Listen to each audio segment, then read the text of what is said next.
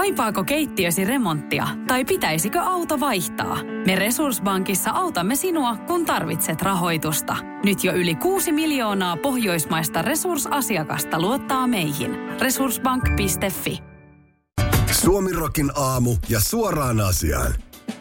Mikrobitti kertoo verkkosivullaan, kuinka maailman suurimpiin kuuluville CES-messuille ei enää toivoteta tervetulleeksi venäläisiä näytteille asettajia. CES 2023 messut ovat parhaillaan käynnissä Las Vegasissa.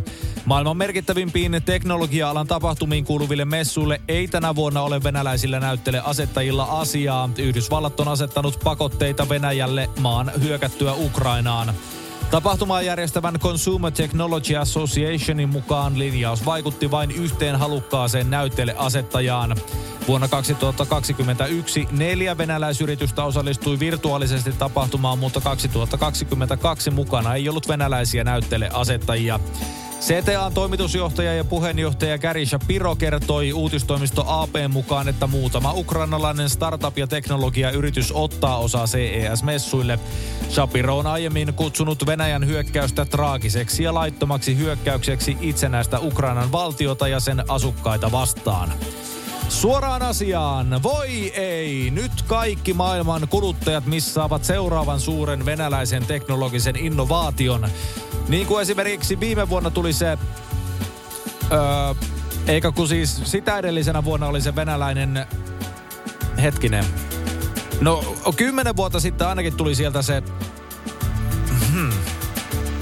Eihän sieltä siis tainnut tulla ikinä markkinoille yhtään mitään. Paitsi Lada.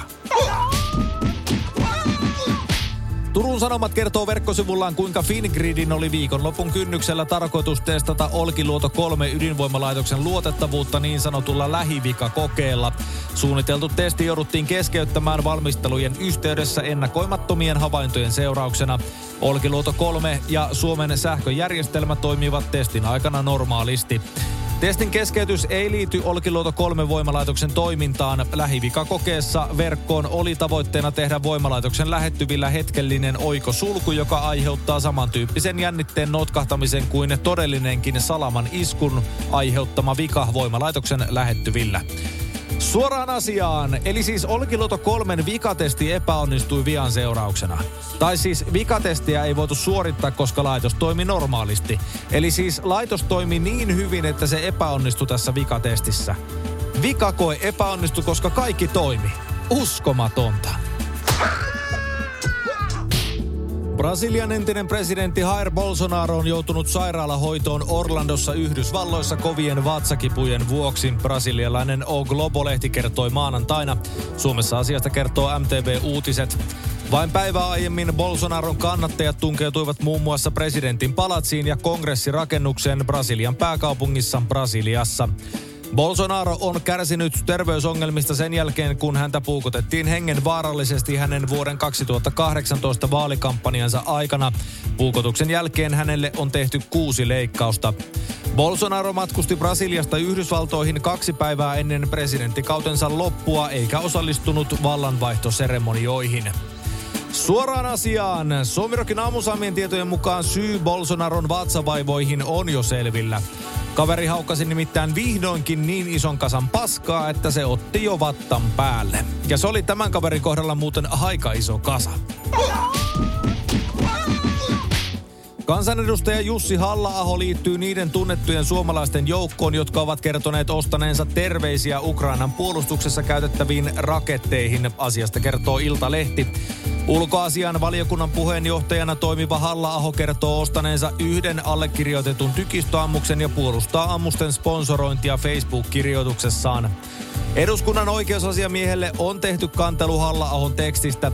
Kantelu tehtiin lauantaina päivä tekstin julkaisun jälkeen. Kantelun mukaan tekstissä olisi kyse vihapuheesta ja kiihottamisesta kansanryhmää vastaan. Eduskunnan oikeusasiamiehelle voi kannella, mikäli epäilee viranomaisen tai virkamiehen laiminlyöneen velvollisuuksiaan, rikkoneen lakia tai ettei perus- ja ihmisoikeudet ole toteutuneet asianmukaisesti. Kansanedustajat eivät kuitenkaan kuulu oikeusasiamiehen toimivaltaan. Tätä vasten on epätodennäköistä, että kirjoituksesta tehty kantelu etenisi kovinkaan pitkälle. Suoraan asiaan. Suomirokin aamu haluaa muistuttaa, että jos granaatin kylkeen kirjoitetaan tekstiä ja se granaatti sitten laukaistaan puolustamaan valtiota terroristivaltion hyökkäykseltä, niin siinä ei kyllä kiihoteta ketään mihinkään suuntaan. Kyllä se granaatti kiihtyisi muutenkin. Yhdysvaltain entisen presidentin Donald Trumpin virallinen NFT-kokoelma herätti taannoin laajalti media huomiota. Joulukuussa 2022 julkaistu kokoelma, sitä mainostettiin virtuaalisina keräilykortteina, joiden kappalehinnaksi ilmoitettiin 99 dollaria. Asiasta kertoo Mikrobitti.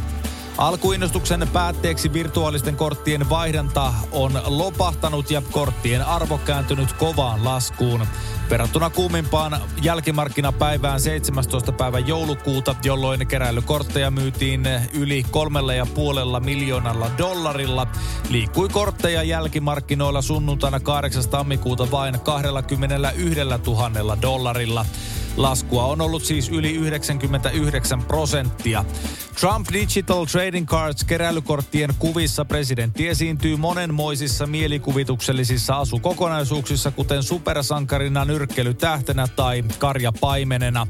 Kaikkia kortteja julkistettiin 45 000 kappaletta, jotka myytiin loppuun vuorokauden sisällä julkaisusta. Näistä tuhannen epäillään jääneen tekijöiden omaan taskuun. Suoraan asiaan. Silloin kun minä olin nuori, niin osteltiin ja vaihdeltiin kyllä lätkäkortteja.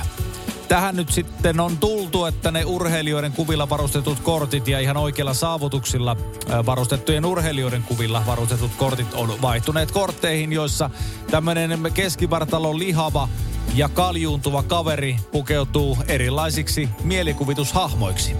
No, korttissa Onko sinulle kertynyt luottokorttimaksuja, osamaksueriä tai pieniä lainoja? Kysy tarjousta lainojesi yhdistämiseksi Resurssbankista. Yksi laina on helpompi hallita, etkä maksa päällekkäisiä kuluja. Resurssbank.fi Kaikilla. Hämeenlinnan K-autosta varastettiin lauantaina sunnuntain välisenä yönä autoja, kertoo Ilta-lehti. K-auto Hämeenlinnan Volkswagenin myyntipäällikkö Tomi Kellarsson vahvistaa tapauksen Ilta-lehdelle. Poliisilla on tällä hetkellä käynnissä tutkinta asiaan liittyen, Kellarsson sanoo. Hän pidättäytyy tässä vaiheessa kommentoimasta, kuinka monesta autosta on ollut kyse tai minkä merkkisiä ne ovat olleet. Iltalehden saaman vihjeen mukaan varkauden kohteeksi olisi joutunut noin kymmenen uutta autoa, jotka on ajettu liikkeen portista läpi. Iltalehti ei toistaiseksi ole tavoittanut tapauksen tutkinnan johtajaa vahvistamaan tietoja. Suoraan asiaan, siis mä en tiennyt yhtään tätä, mutta siis onko K-ryhmällä oikeasti olemassa omia autokauppojakin? Herra Jumala, kuulostaa kyllä aika erikoiselta. Siis kuka haluaisi ostaa pirkkamerkkisen auton? Toisaalta taas ei sitä autoa plussakortilla ajeta. Yhdysvaltain avaruushallinto NASA on havainnut avaruudessa noin maankokoisen eksoplaneetan, joka on mahdollisesti elinkelpoinen, kertoo Ilta-lehti. Löytö julkistettiin tiistaina Yhdysvaltain astronomien seuran vuosikokouksessa Seattlessa. Toi 700E-nimen saanut planeetta kiertää pientä tähteä noin sadan valovuoden päässä maasta. Ensimmäinen havainto eksoplaneetasta saatiin jo lokakuussa 2021. Kyseessä on jo neljäs löydetty toi 700 tähteä kiertävä planeetta. Vuonna 2020 havaittiin toi 700D, joka on niin ikään samaa suuruusluokkaa maan kanssa. Löydetyt D- ja E-eksoplaneetat sijaitsevat elämän vyöhykkeellä eli tähdestään sellaisella etäisyydellä, että niillä saattaa esiintyä nestemäistä vettä. Tämän perusteella tutkijat pitävät niitä potentiaalisesti elinkelpoisina. Löydettyjen planeettojen kierto tähtensä ympäri kestää 28-37 päivää. Suoraan asiaan. Ensinnäkin aika siistiä, että yksi vuosi tuolla planeetalla kestää ainoastaan kuukauden päivät. Uuden vuoden bileet kuukauden välein siis tarjolla. Toisekseen Suomirokin aamun saamien tietojen mukaan Elon Muskin SpaceX-yritykseen on jo sadellut varauksia aurinkomatkoista toi 700 E-planeetalle. Lähinnä siis suomalaisilta karaoke-turisteilta. Muuttoliikenne starttaa välittömästi. Teemu Selänteen tiistaina tekemä Twitter-julkaisu on saanut monen suomalaisen suurelta tuntuneet sähkölaskut vaikuttamaan suorastaan mitättömiltä, kertoo Iltalehti. Selänne kertoi, että joutuu pulittamaan kirkkonummella sijaitsevan ökytalonsa sähköistä kuukaudessa yhteensä 5226 euroa. Summasta 4412 euroa on sähköenergiamaksua ja 814 euroa sähkön siirtomaksua. Laskusta tekee entistä hämmästyttävämmän se, että kiekkolegenda ei tällä hetkellä asu edes kyseisessä lukaalissa, vaan se on täysin tyhjillään. Selänne kertoo pitävänsä sisällä vain peruslämpöä. Suoraan asiaan. Suomerokin aamusammien tietojen mukaan Selänteen korkeasta sähkölaskusta on kiinnostunut yllättäen myös poliisi. Ei sillä, että kukaan epäilisi terveestä elämäntavoistaan tunnettua nuhteetonta kiekkolegendaa esimerkiksi mistään laittomista huumausaineviljelmistä, mutta jotain muuta hämärää ökytalossa saattaa tapahtua. Maitomiehenä tunnetun Selänteen epäillään nimittäin pyörittävän huvilassaan laitonta maitofarmia. Kalsiumi, not even once. Yhdysvaltain presidentti Joe Bidenin salaisia asiakirjoja on löytynyt viime päivinä sieltä sun täältä, kertoo Ilta-Sanomat. Tuorein käänne on, että Bidenin aiemman varapresidenttikauden jäljiltä on löytynyt jälleen uusi erä salaisiksi luokiteltuja asiakirjoja, kertoo muun muassa BBC. Biden toimi Barack Obaman varapresidenttinä vuosina 2009-2017. Tuoreimmat asiakirjat on löydetty Bidenin yksityisasunnosta Delawarein Wilmingtonista, tarkemmin ottaen presidentin autotallista. Valkoinen talo on vahvistanut asian. Aiemmin oli tiedossa, että on olemassa toinen erä asiakirjoja, mutta niiden löytöpaikkaa ei oltu julkisuudessa kerrottu. Ensimmäiset paperilöydökset tehtiin pääkaupunki Washington DC:ssä sijaitsevasta Penn Biden Centeristä, jota Biden käytti toimiessaan Pennsylvanian yliopiston kunniaprofessorina vuosina 2017-2019.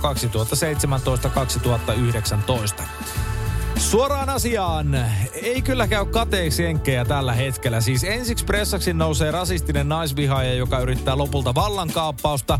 Ja sen jälkeen dementikko, joka unohtelee autoa rempatessaan salaisia papereita autotalliin.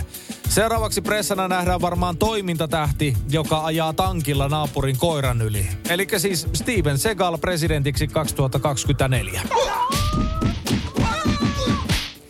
Helsingin hovioikeus piti voimassa Itä-Uudenmaan käräjäoikeuden antaman tuomion jutussa, jossa 42-vuotias mies kuljetti Suomeen kilon marihuanaa myyntitarkoituksessa. Asiasta kertoo Helsingin Sanomat. Käräjäoikeus oli tuominut miehen vuoden vankeuteen törkeästä huumausaineen rikoksesta. Käräjäoikeuden tuomion mukaan mies oli alkuvuonna 2022 tuonut postitse Espanjasta Suomeen yhteensä 987 grammaa marihuanaa. Oikeuden laskujen mukaan määrä vastaa 4935 käyttöannosta ja on arvoltaan 19 740 euroa. Mies oli saapunut Saksasta Suomeen aikeenaan noutaa helsinkiläiseen ruokakauppaan lähetetty paketti, joka sisälsi marihuonaa ja kaksi puhelinta. Miehen kertoman mukaan Suomen keikka oli ensimmäinen kerta, kun hän oli mukana huumausaineiden kuljettamisessa. Oikeus ei kuitenkaan pitänyt miehen selityksiä lukuisista lyhy- lyhyistä käynneistä useissa valtioissa uskottavina, vaan katsoi muun muassa miehen lähettämien viestien viittavan siihen, että hän oli kuljettanut huumeita ennenkin. Suoraan asiaan. Tästähän saa aivan helposti joku suomalainen ruokakauppa revittyä uuden sloganin. Sale. Kevyttä yläpilveä. Suomirokin aamuja keskelle köljä. Ja ehkä vähän siihen siivuunkin pikkasen.